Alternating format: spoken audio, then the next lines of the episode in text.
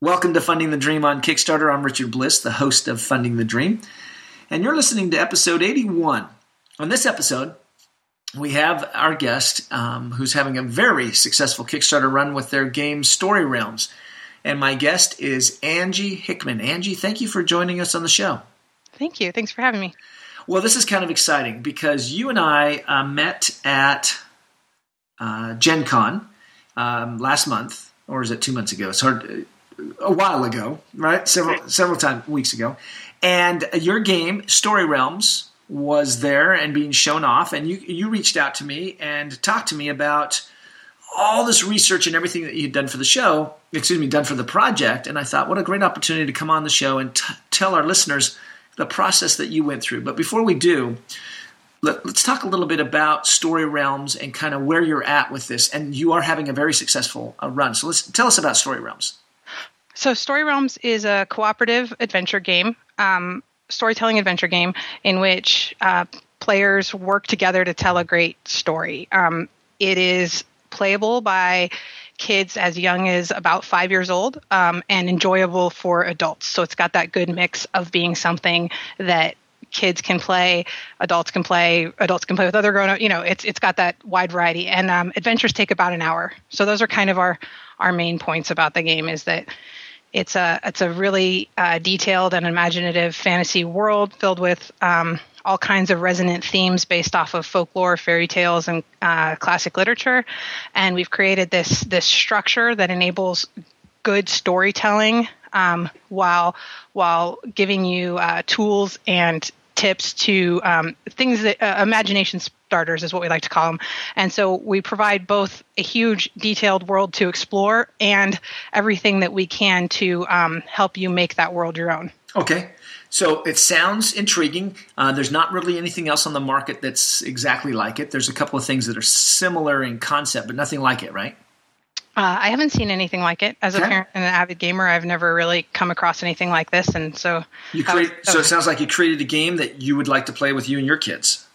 Absolutely. That was the entire point. Me and my co-designer, Julian, wanted to make a game that we could play with our kids that would share our love of storytelling and also our love of RPGs and board games in a way that was engaging, you know, not the Candyland experience where you're sitting there flipping a card and smiling at the kid and having fun doing color matching activity. And you're like, oh, if I have to do this one more time. Yes. We wanted engaging gameplay that you could play with your family. And we also wanted something that you could just pull off the shelf and like on game night and say, hey, you guys want to try this out? Like it takes an hour. It's a fun storytelling adventure. So, okay. And a good break from like the kind of standard of RPGs where it's 4 hours to make a character and 8 hours to play every week. Well, you know, this is a whole different type of experience. Okay. So here's the thing. There's a lot of RPGs out there. There's a lot of new board games. There's a lot of Kickstarter board games. There's new games coming out from all the major manufacturers.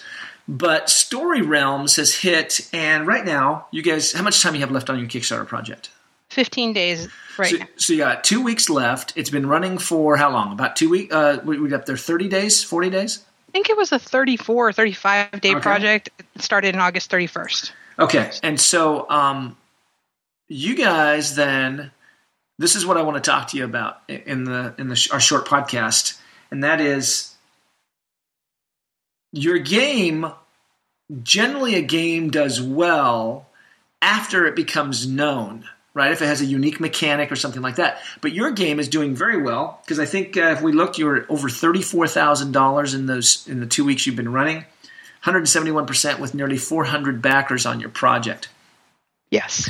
So what listeners are going to – there's a whole bunch of people out there who have that next great game idea like you do, and they're very interested to know – what did you do that has caused your game to stand out in such a way? Because you're probably going to go on to about $50,000 or $60,000 with this project. What's caused your game to stand out in such a way that it's risen above a game that does $10,000 or $15,000, that you really have done this? Do you have any ideas or insights that you would share? Because you've listened to the show, right? Yes, absolutely. Listen to every episode so far. Well, I appreciate that. And I think you said this is your fourth podcast. Yes, this is the fourth podcast I've been on as a guest. So, and what were those other podcasts? the GMS Magazine podcast, Perpetual Geek Machine, that hasn't aired yet, and Little Metal Dog Show. Well, which are all great. Little Metal Michael Fox over at Little Metal Dog and Paco doing the GMS Magazine are excellent podcasts to listen to. And they go into depth about the game, right? Yes. Okay, but we're going to talk about not necessarily the game itself, the product, but what's the process that you use to cause an unknown product to reach such success in such a short amount of time? What would your insights be on that? Well, we started out this, just designing a game that we wanted to play. And then when we felt like we had a product or an idea that was really, workable mechanics and a system that was something that was worth doing. I've been watching Kickstarter. We've been designing games together for 10 years, Julian and I have. And I've been watching Kickstarter, this trend unfold. And I've been really excited to see this revolution of how games get produced, and this grassroots kind of way where you throw your idea out there, and if you can get enough people to notice it, and if they believe in what you're doing, it can happen. And so with Story Realms, it's a project that from the beginning we knew would not be, from the research we've done, all the books I've read on game design, all the people I could talk to, it's not something that's a viable option for most traditional publishing routes. We have so much stuff in this game, and we're absolutely unwilling to compromise that. Julian and I have created a system that we feel like is an entire package. And so looking at traditional publishing routes it's a lot of a risk on an unknown designer, an unknown system, and the amount of stuff we wanted to include in this, books and cards and custom dice, and just goes on and on.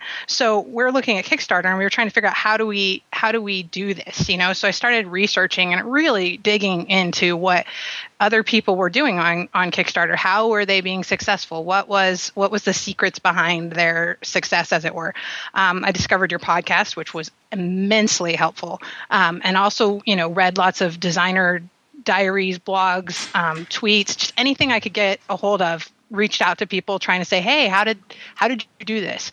And have made a lot of great connections that way.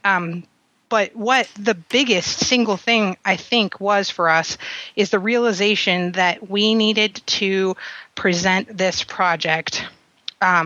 That we had kind of one shot at a good first impression, and that the thing that we had was a great game, but we didn't have the visuals for it. And so that became, started looking into how are we going to do that? What are we going to do? And also, where are we going to put all these games when we get them? The warehousing, the shipping, distribution, all these different factors. And the more I researched, the more there was to find out. So one of the podcasts you had Dan Yarrington on from GameSalute, and he was talking about their studio support services. And I listened to that, and then I stopped and listened to it again. And then I did a bunch of digging around on the internet. And then when Julian came over to do one of our work sessions, I was like, "Hey, listen to this. You got to listen to this." And so I played the podcast for him, and we got done with it. And I was like, "What do you think? Do you think we should give this guy a call? I'd really like to see what his insight is." He's talking about how they're working with studios to help with all of the stuff that is on my list of giant, I had a list that said things to figure out, and it was like a mile long. And so I called Dan, and we talked, and it was a a partnership made in perfect for us. What they had to offer and what we needed was a perfect match. We had a game that we felt like was a great product, and they had the services that would make it excellent. So let me just ask, because the question was, what did you do to have your game be so successful in such a short amount of time? No, that's all right. And so you did a lot of research on what it was going to take to produce the game, but when it came to actually getting people to pay attention, did you have a large amount of, or did you just simply hand this over to GameSalute and you were done? Oh, no, we had a huge amount of involvement in it and still do on a daily basis. So so GameSalute provided us with a lot of support, especially in regards to art and experience on how to run a Kickstarter campaign, how to set our pledge levels, a lot of guidance there. We got to work with a lot of people who've done this before. And then what we did is we tried to just follow the advice that we got best as possible, reach out to people, start talking about the game, blog about it, put it out there for an open beta playtest for people to play. Let's back off of that. Let's go through this checklist then. Blog about it. Where did you blog about it? We have a blog called Growing Up Gamers that we've been doing for a couple of years, where we just talk about gaming with kids and just our general gaming stuff. So we did a lot of design articles on there. GrowingUpGamers.com, is that where they find that? Yeah, that redirects to our site. Yeah. To the site, okay. So Growing Up Gamers, and then so this is an established blog. How long have you had that blog? A couple of years. Okay. 2 years maybe. So we already had the blog going, so we started doing that. I started talking to people on the board game design forum on BoardGameGeek and also on bgdf.com, the design forums there. I'm more of a lurker, really, but I tried to reach out to a few people. We started our own website, our studio website, escapadegames.com, and then we have a project blog on there where we talk a lot specifically about Story Realms development. My husband Randy, who's also part of Escapade Games but didn't work on the design of this game, but he got so Julian's wife Chrissy made our website. She does all the web mastering stuff and set up a forum for us and all kinds of things there. And then Randy got really involved in doing a lot of social media outreach and forums. Just gaming forums, RPG forums. He became super active in Twitter. And so he's done a lot of our social media coordination that way, Facebook. Okay, let's talk about that then. So you launched the project 2 weeks ago, 2.5 weeks ago.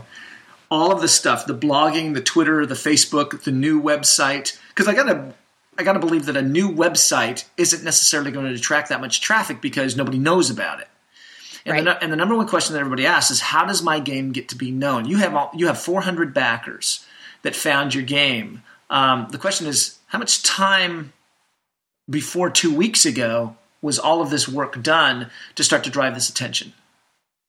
We've been working on it tirelessly since March. Okay, so March, April, May, June. So 6 months. I mean, we were working on it in January. Really, but we picked it up in March and really came up with a social media plan for trying to get ourselves out there. Okay, so and, let's talk about that social media plan. So 6 months ago, 6 months out front. So somebody's again. Remember, as we're listening, there's another one of you out there listening right now, right? Sure. Who's going? Okay, taking notes. 6 months before you plan that you would like to launch your project, we're saying you put this social media plan together, and that social media plan includes. Hopefully having a blog site that's already been established, but setting up a new one and then out on BoardGameGeek. And what were some of the other things that you did? A lot of Facebook and Twitter. What does that mean? What does that mean, a lot of Facebook and Twitter? So we started a group for Escapade Games on Facebook, and we tried to engage with people that way, spread it throughout our friend network, and then also just started, in our other posts and places we were doing, talked about our Facebook group. We started tweeting a lot about the game. We kind of came up with we haven't been able to maintain it as well as we hoped because, there's a lot of work on the game design too. So it's kind of sporadic, but my husband came up with a whole plan that involved us tweeting a certain number of meaningful content, like links to other people's stuff and just trying to engage with people X amount per day. Okay. Not talking about Story Realms, but just trying to engage and build up a following on social media and start engaging with people. So let's talk about that. When somebody says, okay, because a lot of times Twitter is a kind of a new concept to a lot of people. It was brand new. I had not used Twitter before we started doing this. Right. And I had an account, but I had never used it. And so when you say engage in meaningful content or meaningful tweets, somebody who's listening, who's in your same spot, who's like, well, I've never used Twitter. What does that mean? So what does that mean, engage in useful or content on Twitter? So looking at what other people are linking to, reading it, commenting back to them about it, throwing questions out there, getting people's opinions, I've gotten to know a lot of great people just through using Twitter, which I didn't even think it was I didn't understand how Twitter worked. It's kind of like you're standing in a big room at a party and everyone else is standing around talking and you kind of just walk around and listen to what people are saying and maybe jump in when you have something to say. So it's kind of like basic networking where you go around and you shake hands with people and say hi and introduce yourself and listen a lot to what they're saying and talk about what other people are talking about, not just standing there plugging your own product over and over and over again. So a little primer. So if somebody is shy and withdrawn and not necessarily an extrovert, somebody like you who's not doesn't walk up to strangers. Oh, you do walk up to strangers, don't you? I didn't so much until recently. I mean, I'm right now. Yeah, you're doing an excellent job. So what advice would you give to those people who are, let's use the word shy, who are shy or hesitant to kind of open themselves up like that? Out there. Well, Twitter's great because you can just do it sitting in your living room and you just listen to what people say and you know, follow people that have the same interests as you and similar hobbies, and look at who they're following and follow those people. And pretty soon there will be this great conversation going, and just try to participate. I mean, for me, it wasn't about having an agenda. It was just about collecting, creating a network of people that I could interact with. It's totally been, I mean, we've gotten more in the responses, like the feedback and the advice I've gotten out of Twitter, I think is more important than me projecting my project out there. Sure. And I would agree with that 100%. How many Twitter followers do you have now? Oh, me personally, I don't know off the top of my head. I can look. I think it's 500, okay. 600. So 6 months ago, you didn't even use Twitter. Is that right? Yeah. And now I have 704 followers. How many? 704. 704 followers. 6 months ago, you didn't have any. Right. And you did that by getting out there and engaging. Your Escapade Games Facebook page has 176 likes. Yeah. So, and as we wind down to the end of the show here, because we're all already almost out of time, it goes by really fast. What you're saying is that even if you're starting at ground zero like you guys were doing, in a very short amount of time, you can be focused on, as you just said, engaging with the audience. How much of an impact do you think the Twitter and the Facebook, the 700 Twitter followers and the 176 Facebook fans, contributed to the success that you're seeing right now with Story Realms? You know, I don't have a great way of looking at that. From the Kickstarter dashboard data that I've had forwarded to me from our project manager, it doesn't look like there's a terrible lot of people directly from tweets. But again, I use Twitter to engage with people and to it's almost impossible to track it. Right. But I think that between Twitter, Facebook, and actually really importantly is BoardGameGeek and Reddit is other sites that we use a lot and spend a lot of time doing. But BoardGameGeek is the one where I feel like I've had direct returns of people saying, hey, I discovered your game on BoardGameGeek. They either appreciate our positive attitude and enthusiasm for the game, or our dedication to answering questions and to being open to feedback, or, you know, just the ability to interact with people, I think is the most underestimated impact your project can possibly have, is the face-to-face time at conventions, or the ability to sit down and demo your game with people. And when you can't do that, to just reach out and network with other people online, not with the intention of I don't tweet right about Story Realms even on a daily basis right now, even with the project going. I go onto Twitter and I try to interact with people, and I've found it to be like an important and meaningful part of my day. So it's you know, and made what I consider to be friendships through doing it. So I think that you kind of got to take a step back as a project creator from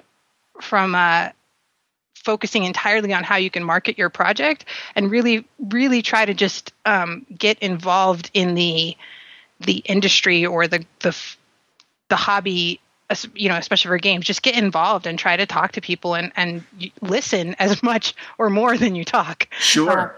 And that's how you and I met. You reached out to me on Twitter, and I assumed you were following me, saw that I was going to be in the area, and that's how we kind of came together and started communicating. I actually started following you on Twitter because you commented on our blog a long time ago on one of our articles.